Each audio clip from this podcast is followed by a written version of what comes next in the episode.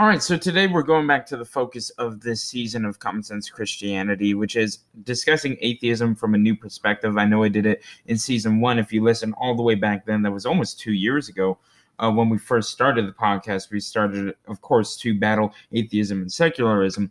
And we started off with answering atheist objections, building like basic, a basic building block for why I believe in God, why I'm a Christian, and just evidence and argumentation for that so today is no different. We're going to be talking about biblical inerrancy.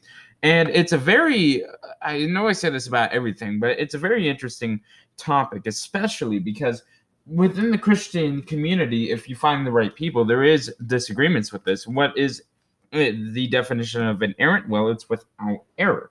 Is the Bible without error?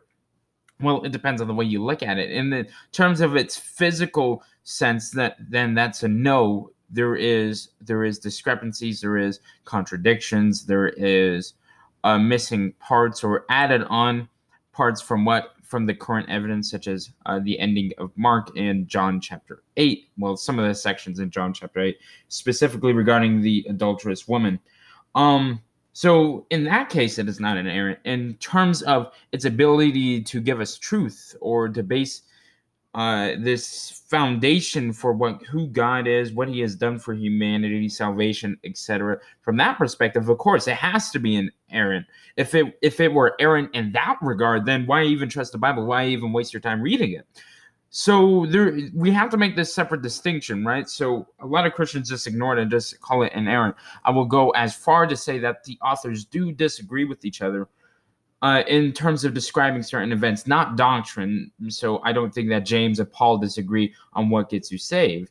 But I do think that some of, of the gospel writers disagreed on the certain events. I mean, the or how they happen or the days that they happen, because you just can't simply logic your way around that. They said different things. They either saw or remembered it differently, or they wrote down different things based on the witnesses that they interviewed, such as uh, Luke and the most obvious example of this is the three synoptic gospels with that being matthew mark luke and then john's gospel.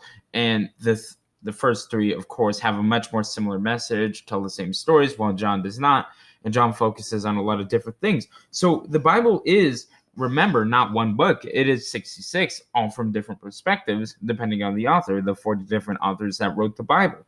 So in this when you are writing something to a specific people group or a church or a specific location, you're going to want to communicate a different message, a certain message, depending on the problem or the the thing that you are trying to address and the perspective of the author himself. So obviously there's going to be some different things. So with the book of Romans, Paul is writing to the Jews in Rome and he is explaining this whole theological example, this whole doctrinal uh, uh, I guess you can say, this whole doctrinal summary of what Christianity is and telling them how we are saved by grace through faith. And that's it. Same thing with Ephesians and all of the other letters of Paul, because that was his main focus. Well, with the book of James, he had he was trying to provide a different point. James is a lot shorter, but basically what was happening, especially in regard to James chapter 2, is that the Christians weren't showing their love in dealing with the poor. So when he's talking about works, he's talking about their love, which of course Paul agrees with, but we don't read the context of the te- text. But we can agree that Paul was not focusing on the same things as James because James was writing to a different group of people, to a different church. So James was trying to focus on something totally different and communicating a different message. So what is very important when reading the Bible and reading different books is understanding who the message is regarding. And this can help us uh, deal with the question on whether the Bible is inerrant or not.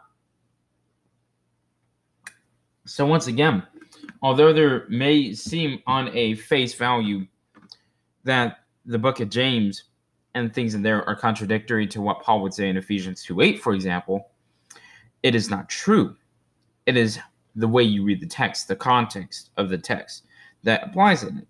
So, in terms of doctrine, there is no contradiction there are things that appear contradictory, but when you read the context of that scripture, then you will figure out the true intent of what the author is saying. And it will give you this singular message that God is revealing to the people. Now, in terms of the physical aspects, like I already said, there is contradiction because we are human beings. Even the apostles, disciples, and prophets, they were human beings too. And so, of course, they made mistakes. In their writing, their describing of events. I mean, there there's contradictions within the Old Testament about how many coins were spent in a particular event. I mean, minor things like that. So it, that's just human error that inevitably comes with writing any document, even the scripture. Uh, but this, of course, is not important to any intent or purpose that we use the Bible for. So the atheist argument that the Bible is not inerrant isn't really a strong one because it doesn't really mess up anything in terms of what Christianity is and what it's about. Because Christ Jesus is Lord, whether the Bible is uh, contradictory or not. Christ is king over the good book, as one article puts it although the Bible is who tells us who Jesus is.